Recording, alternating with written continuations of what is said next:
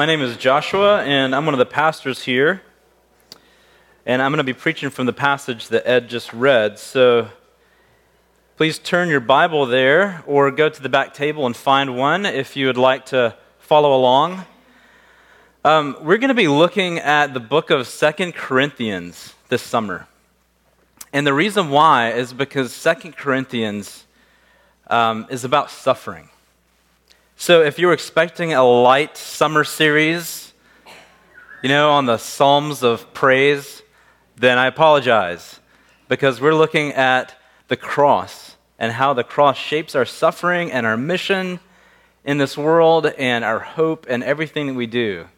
And the reason why is because we have we are a people who suffer. And we have experienced in our community a lot of suffering. It may be hard to tell just by looking around, but a lot of the people in this church, in these pews right now, are going through dark times. And we need God's word to teach us, to comfort us, to point us to the cross, and to point us to our hope. And so that's why we're going to be diving into suffering the next um, four or five sermons. And so, and that's also why I'd like to begin with prayer to ask God to guide us. Let's pray. Father, Son, Holy Spirit, we need you this morning. Speak to us, speak to tired and weary hearts who need to hear the comfort that comes from your word. Lord, may the words of my mouth and the meditations of all of our hearts here together be pleasing to you, our rock and redeemer. Amen. Well, there is a lie that we often believe in America, in our culture. There's a lie that we often buy into. And it's a lie that rarely gets spoken. It kind of just lingers in the background. And it goes something like this If you work hard, if you make the right decisions, if you hang out with the right crowd, if you're never in the wrong place anytime, then you can avoid suffering and live a comfortable life. In other words, if you play it safe, you'll be safe. And of course, the backside of that would say that if you are suffering, then you must have done something wrong. You must have made a wrong decision somewhere along the way. And maybe that's the reason why we sometimes look at the poor and think if they'd made better decisions, they wouldn't be there. Or maybe we look at our underemployed neighbor and think if they'd only chosen a different degree, they wouldn't have to suffer in this way. Or we look at the immigrant fleeing violence and we think there must have been something they could have done, something they could have done to be safe, to avoid being where they are in this moment. Or we look at our neighbor's health, ill health, and we think if they'd only taken better care of themselves, then maybe they wouldn't be suffering right now. Suffering, after all, is avoidable if we just try hard enough. If we just work hard enough and we just make the right decisions. Maybe we, we don't want to think about it too much.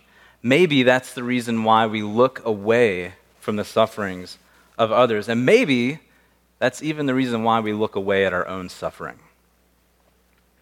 And maybe that's the reason why we give such terrible comfort to those who suffer. Maybe you've heard um, the rationalist approach to suffering and to comfort. The rationalist says to someone who's suffering, everything happens for a reason.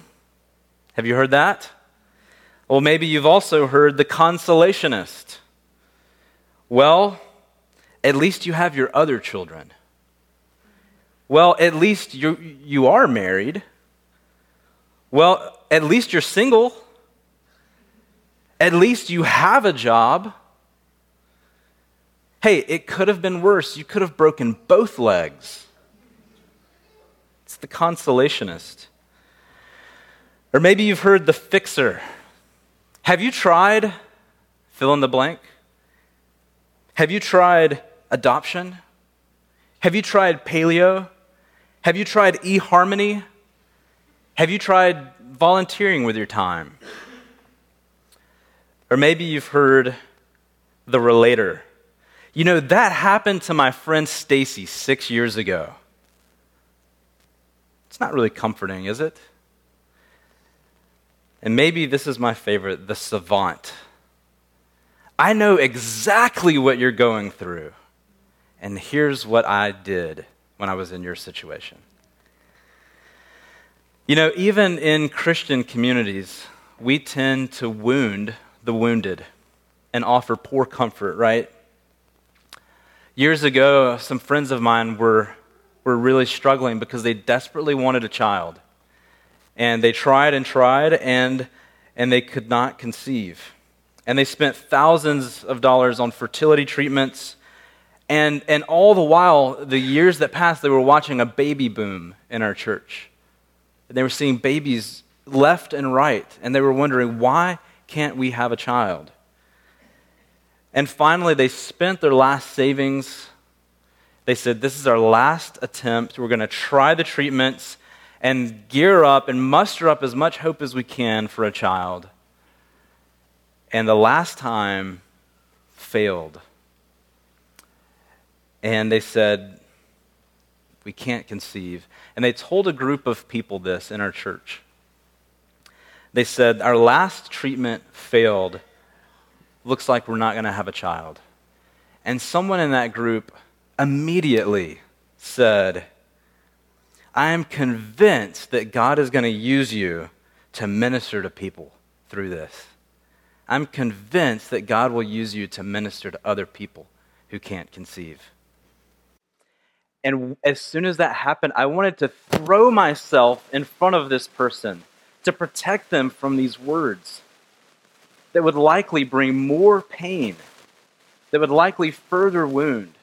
Yes, well intentioned, well meaning words that do contain truth at times, but in the moment tone deaf and unhelpful and ultimately harmful. Why do we do this? Why are we so bad at comforting the wounded? You know, in our Christian circles, sometimes we we offer platitudes that have a Christian spin to it. We say, maybe God's trying to teach you something through this suffering. Maybe God wants you to minister to other people who suffer in a similar way. Maybe God's trying to get your attention.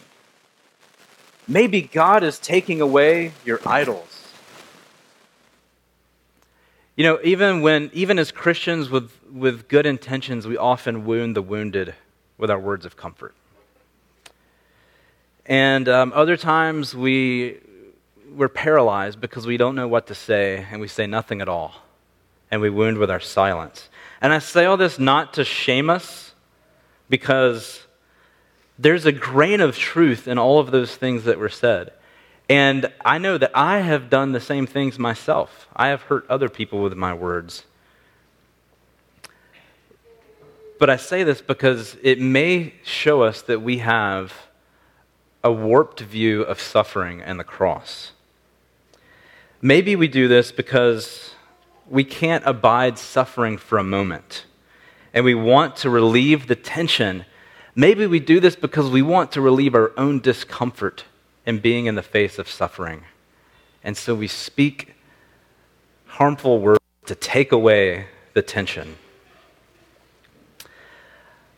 Maybe we do this because we haven't dealt with our own pain and our own suffering. And the good news is we are not that different than the Corinthians.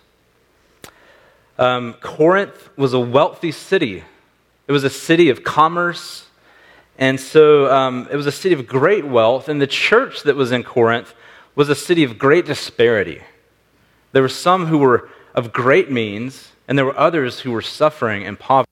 If you remember from 1 Corinthians, the first letter Paul wrote to them, they were actually coming to communion, and some were feasting and getting drunk, and others were literally starving and hungry. And so Corinth, too, had maybe bought into the lie that we could buy our way out of suffering, that we could spend our way out of affliction, and that we could, if we had enough means, we could live comfortable lives. In fact, in, in Corinth, they associated suffering with failure.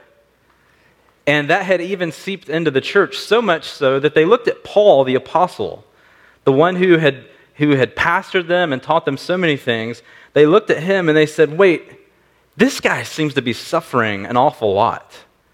Um, like, what does this guy know? Can we really listen to Paul? His life seems to always be in shambles. He's always got this cloud following him around. He's always sick or suffering in some way. He's homeless. He's not even an impressive speaker. You know, you hear all that and you're thinking, wow, we actually, you know, Kyle and Joshua are not that bad um, compared to Paul. Um, but, but they were looking at Paul and they said, why should we listen to this guy? He suffers all the time. Isn't that a mark of God's wrath on his life? Isn't that a mark of God's displeasure?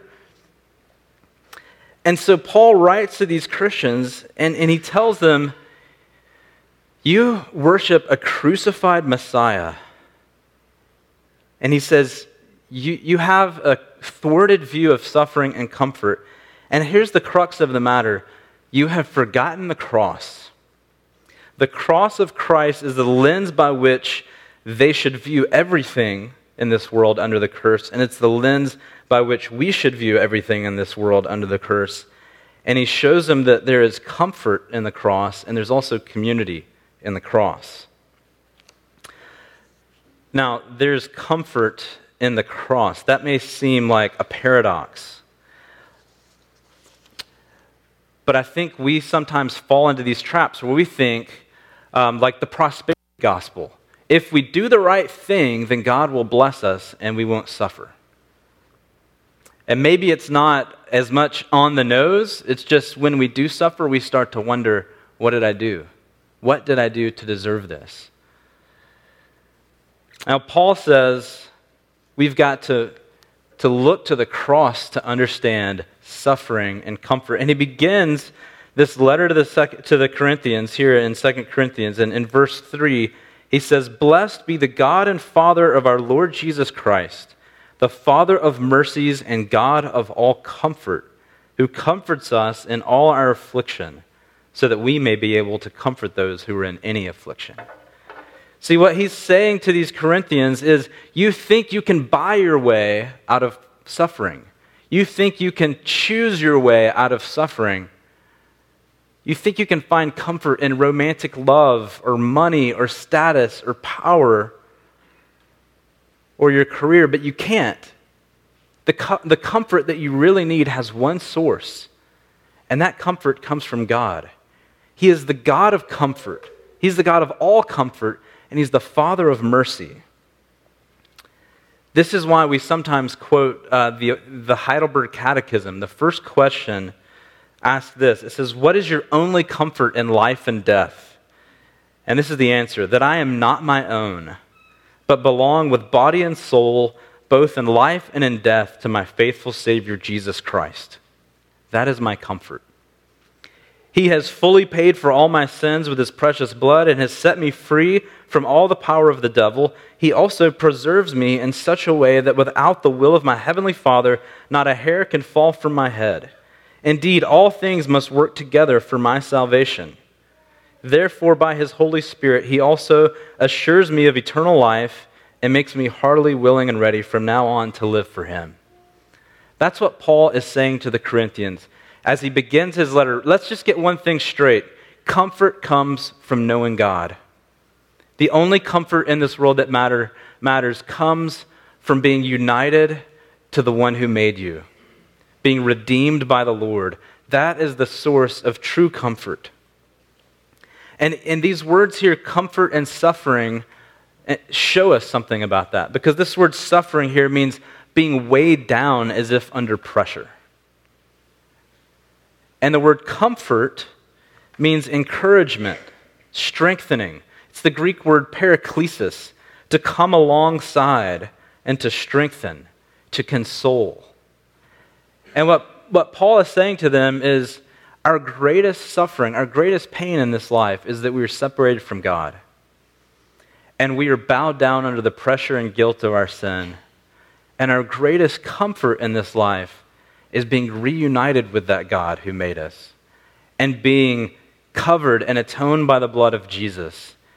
And any comfort that you seek apart from God will only be cold comfort. It won't be comfort for your soul, comfort for your sins that burden you and weigh you down. But then he goes on, after pointing them to the source of comfort, he goes on in verse, um, in verse 5 to say, For as we share abundantly in Christ's sufferings, so through Christ we share abundantly in comfort too. Now, what Paul's doing here is a little subtle.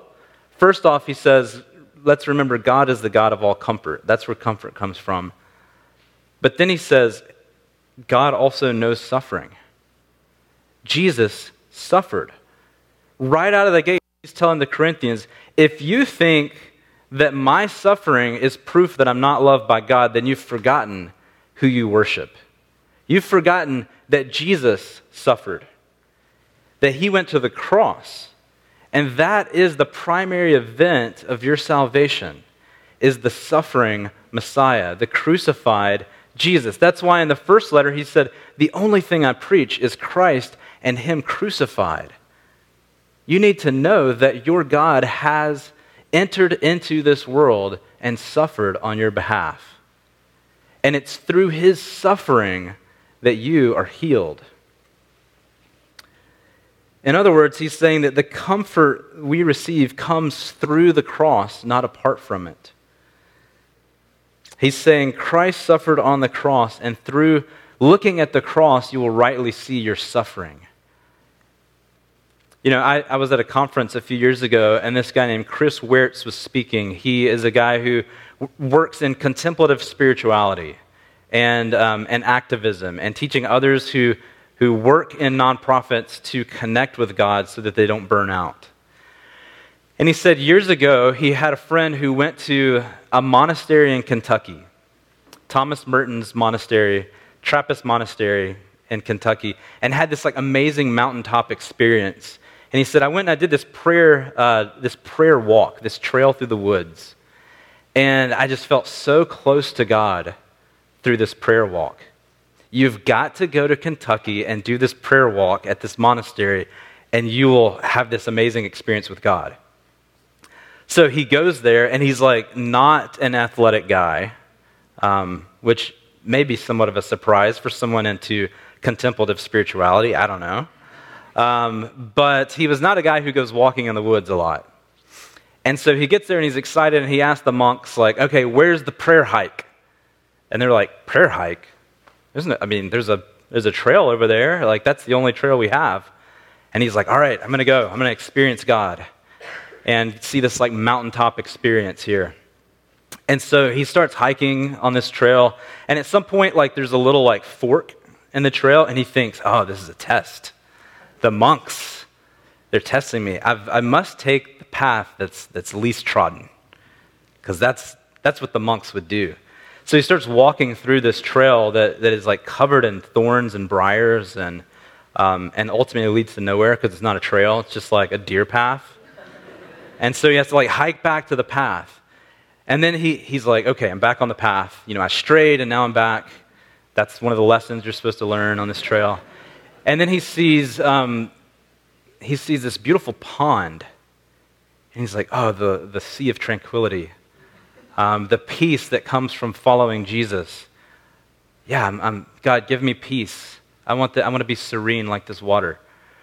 And then he kind of says, well, that can't be, that can't be it. I got to keep going. Maybe I'll find out, you know, the key to this prayer hike down the path. And so then he sees a statue of some disciples um, in the Garden of Gethsemane sleeping. And he says, oh, right.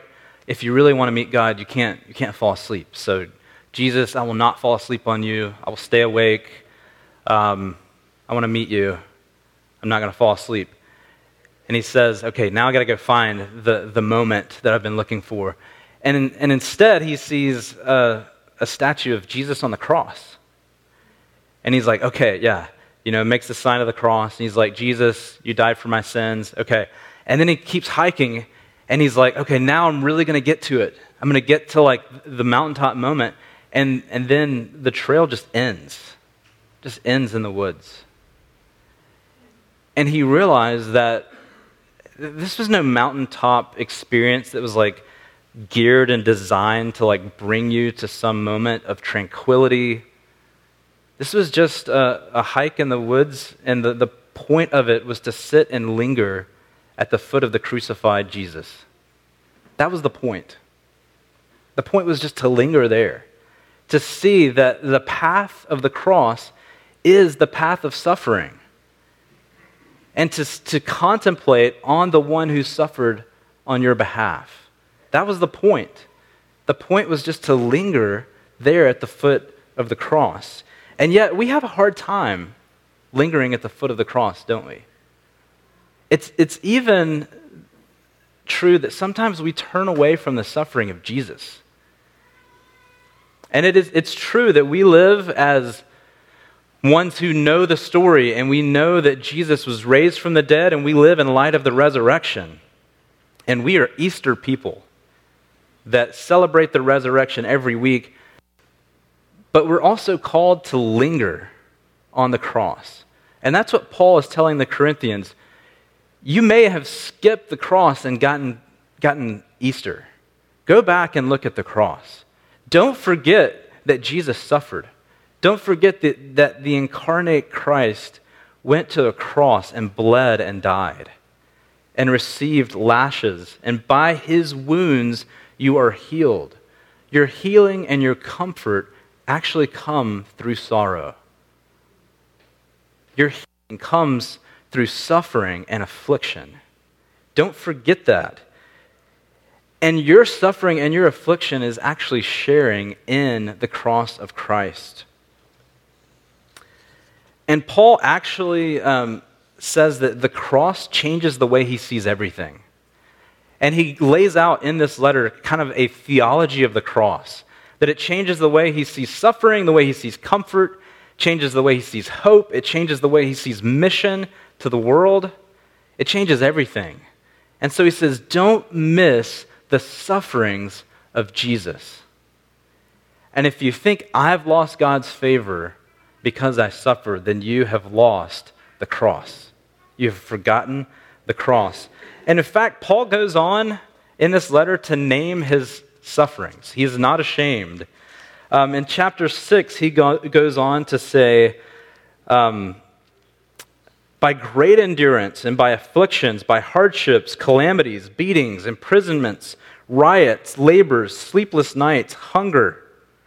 All of these things are part of the suffering that Paul has endured. In chapter 11, he goes on even further. And he says, I've had uh, far more imprisonments than the other teachers who are trying to lead you astray. He says, I've had far more imprisonments with countless beatings, often near death. Five times I received at the hands of the Jews the 40 lashes, less one. Three times I was beaten with rods. Once I was stoned. Three times I was shipwrecked. They're probably thinking, I've sailed on the Mediterranean my whole life. I've never been shipwrecked. Paul's been shipwrecked three times. A night and a day I was adrift at sea on frequent journeys and dangers from rivers, dangers from robbers, dangers from my own people, danger from Gentiles, danger in the city, danger in the wilderness, danger at sea, danger from false brothers, and toil and hardship through many a sleepless night, and hunger and thirst, often without food, and cold and exposure. And apart from other things, there's the daily pressure on me of the anxiety for the churches. Paul suffers and he's actually saying that's proof that he's preaching the gospel. And see, the Corinthians look at Paul kind of like the old um, lost dog ad that said, you know, lost dog, missing an ear, one eye, three legs, recently castrated, answers to the name of Lucky. Um, I know that's a bad joke, but hey, it's the only one you're getting because this is a sermon about suffering. So if you didn't laugh then, you missed your chance. Um, Paul is saying, yeah, my suffering is proof that I'm following in Jesus. All this suffering that I've experienced while delivering the gospel to people is, is me sharing in the suffering of Christ. And you too suffer, Corinthians. You may avoid it, you may deny it, you may try to avoid it, but you can't escape it. I know that you too suffering, you too suffer whether you admit it or not. And if you miss the cross, you miss a chance to unite your suffering with the suffering of Jesus.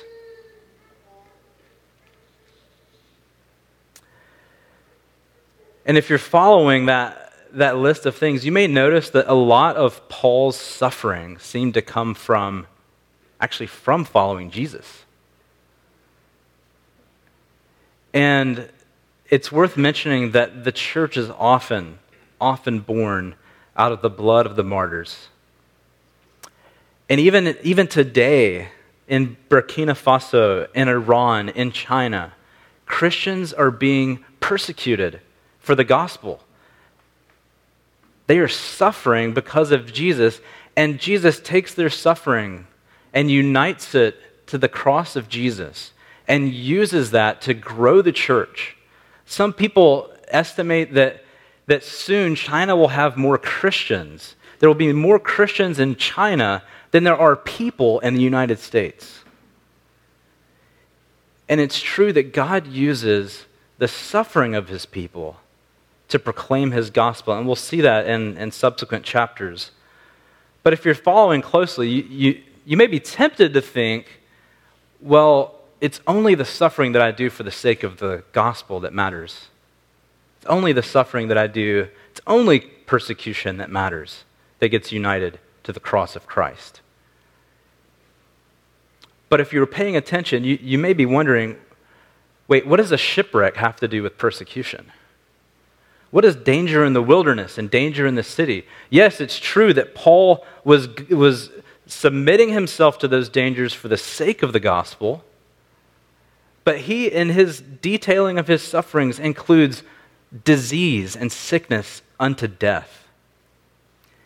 And, and what Paul is doing is he's, he's saying, My theology of the cross is actually much bigger than you imagine it's not just the persecution for the sake of the gospel that gets nailed to the cross, it's actually all my suffering that gets nailed to the cross. It's actually everything that is under the curse of the fall that gets brought through the cross and resurrected on the other side through faith in Jesus.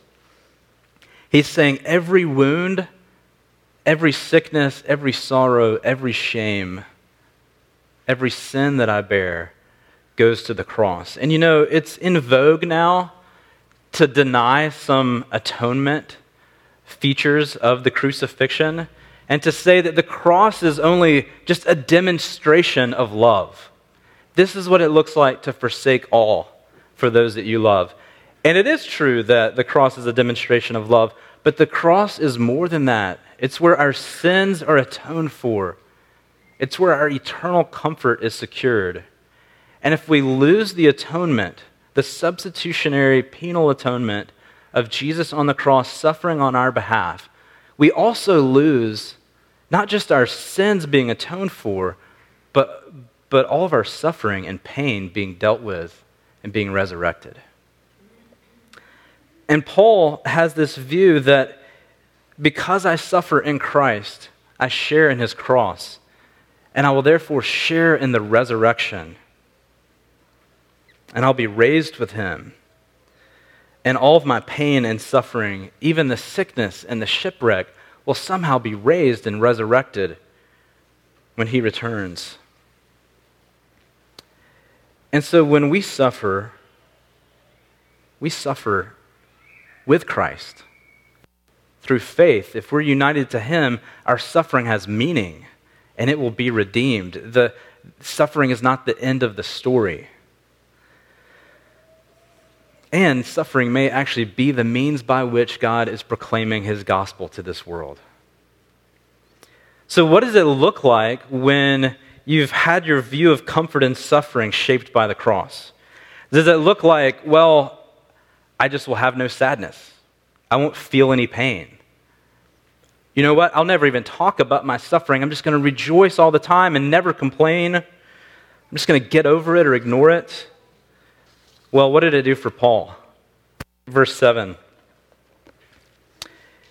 He says, Our hope for you is unshaken, for we know that as you share in our sufferings, you will also share in our comfort. See, he says, actually, if you have your life shaped by the cross, you will be able to share your suffering with other people and share your comfort in community. And then in verse 8, he actually plays this out. Verse 8, he says, For we do not want you to be unaware, brothers, of the affliction we experienced in Asia. He's saying, I want you to know about my suffering. He says, We were so utterly burdened beyond our strength. And most people think he's talking about a sickness or a disease here. And he says that we despaired of life itself. Indeed, we felt that we had received the sentence of death. See, Paul shares his sufferings with the Corinthians. He doesn't want them to be ignorant, he's vulnerable with them, to use our modern language. And, um, and he actually like said, you know what, you're going to judge me for this probably. You're going to think this is proof of my failure, but I do not want you to be unaware of my sufferings. I want you to know of my pain and my sickness because I want to share my suffering with you so that we can share in comfort together and I can share the comfort of Christ with you as well. So, so if you know, vulnerability is. Um, I, I, recently heard someone say a couple years ago, "I want to be vulnerable, but um, I I really need to know that you're not going to do anything um, with this information to hurt me." And um, another friend who was present to that said, "Well, then that's not vulnerability, because vulnerability actually means there's a risk." Brene Brown defines it as uncertainty, risk, and emotional exposure. And Paul is vulnerable with the Corinthians. He risked his reputation, he risked even the platitudes they might give him. And he does this because he wants to share with them both suffering and comfort. So, how can you do this? How can you become vulnerable even when you're wounded? And I think the reason why is because Paul had already taken his cross, he had already taken his suffering to Jesus. He had already been, he had already received the comfort of Christ. He had already lingered on his own despair and brought it to the cross, and he knew that it would, that too would go through the cross and be resurrected. And so he's able to risk, he's able to be vulnerable for the sake of the Corinthians, for the sake of proclaiming the gospel to them and sharing in community with them. The one writer um, said it this way He says, If we do not transform our pain, we will most assuredly transmit it, usually to those closest to us, our family, our neighbors, our coworkers, and invariably the most vulnerable, our children. See, Paul knows that the Corinthians suffer. And if I don't show them my suffering, they might not show me their suffering. And if they don't deal with their affliction, then they miss out opportunities to proclaim the gospel and proclaim the, the comfort of Christ. Now, can you imagine what this would look like? For us to become wounded healers, agents of comfort, even in our pain and affliction. Can you imagine what it would be for us as a church to share in the, in the cross of Christ and share in one another's cross and actually comfort one another with the comfort that we receive from God. That's what he says. He says, I was comforted by God. Now I want to share this comfort with you. Can you imagine what that would look like in our community groups? All of you in community groups, in the back of your mind, you're thinking, do I share the pain that I'm experiencing or do I hide it? What would it look like if, if you actually revealed your pain to your community group? You know what I imagine? I imagine a lot of other people are going to join you. And, and what if you revealed your pain to your unbelieving neighbor. And when you do, you actually get to reveal something about the life, death, and resurrection of Jesus. When you share your pain and your affliction, you get to reveal the cross of Christ to the world. And our lives are meant to reveal the life, death, and resurrection of Jesus. And so I encourage you to, to linger at the foot of the cross and bring your pain and your suffering there. And look to the resurrection so that you can, com- you can find comfort there and comfort one another and be agents of comfort for one another. Now, today is a little known and little celebrated hol- holiday, but Christians all over the world are celebrating the ascension. And, and what the ascension means is that when we recite the Apostles' Creed, when we talk about the life of Jesus, he, he came, he was incarnate, he lived, he was persecuted by Pontius Pilate, he, he died on the cross, he was buried, he rose from the dead, he ascended into heaven. And this is important for us because, one, it, it shows us that there's the dust of earth on the throne of heaven as some have said. Our humanity is there in heaven, but it's also a guarantee that the story is not over, that we will be made like Christ, we will be resurrected. And it's also what, when, when Christ ascended into heaven, it teaches us that what we can experience with our, sense, with our five senses is not all there is. Because we have a, a, a risen Savior that is somewhere else that we can't see right now. And He will one day take us there. He will one day make all of this new. And so it reminds us in our suffering to look beyond what we can see and experience. But it also does something else for us. When Christ went up, the Holy Spirit came down. And next week we'll be looking at Pentecost Sunday, when the Spirit was poured out on the nations. But do you remember what the Spirit was called? Jesus said, I'm going to leave, but I'm not going to leave you alone. I'm going to send you the Comforter. In Greek, it's the Paraclete, the one who comes alongside, the one who strengthens and encourages and lifts up. And so we get to access this comfort, not on our own, not by trying hard enough, but by receiving the comfort of the Holy Spirit, the one who comes alongside us and reminds us of where Christ is and reminds us of where we will be someday. And that's why Paul ends this passage, this section, by pointing us to hope. He says that we, we felt we had received the sentence of death, but that was to make us rely not on ourselves, but on God who raises the dead. He delivered us from such a deadly peril, and He will deliver us. So it's not just comfort that we need, it's deliverance. And He says, On Him we have set our hope that, we, that He will deliver us again. And so we end by looking to Jesus as our hope and, the, and, and meeting Him through the Holy Spirit who comes alongside us. Father, Son, and Holy Spirit are all called the Paraclete, the one who comes alongside. And that means we get to, to participate not just in this community, but in the community of Father, Son, Holy Spirit. And as we do that, we get to participate in our communities here, to come alongside one another, to minister the presence of Christ to one another and that's actually much better than platitudes. That's much better than words that wound. We get to come alongside one another with our presence because that's what God does for us. And we get to point one another towards the hope that we have because that's what God does for us. And we get to say, this story that we're in now is not the end of the story. There will come a day when God will deliver us, and that curse will be fully and finally dealt with.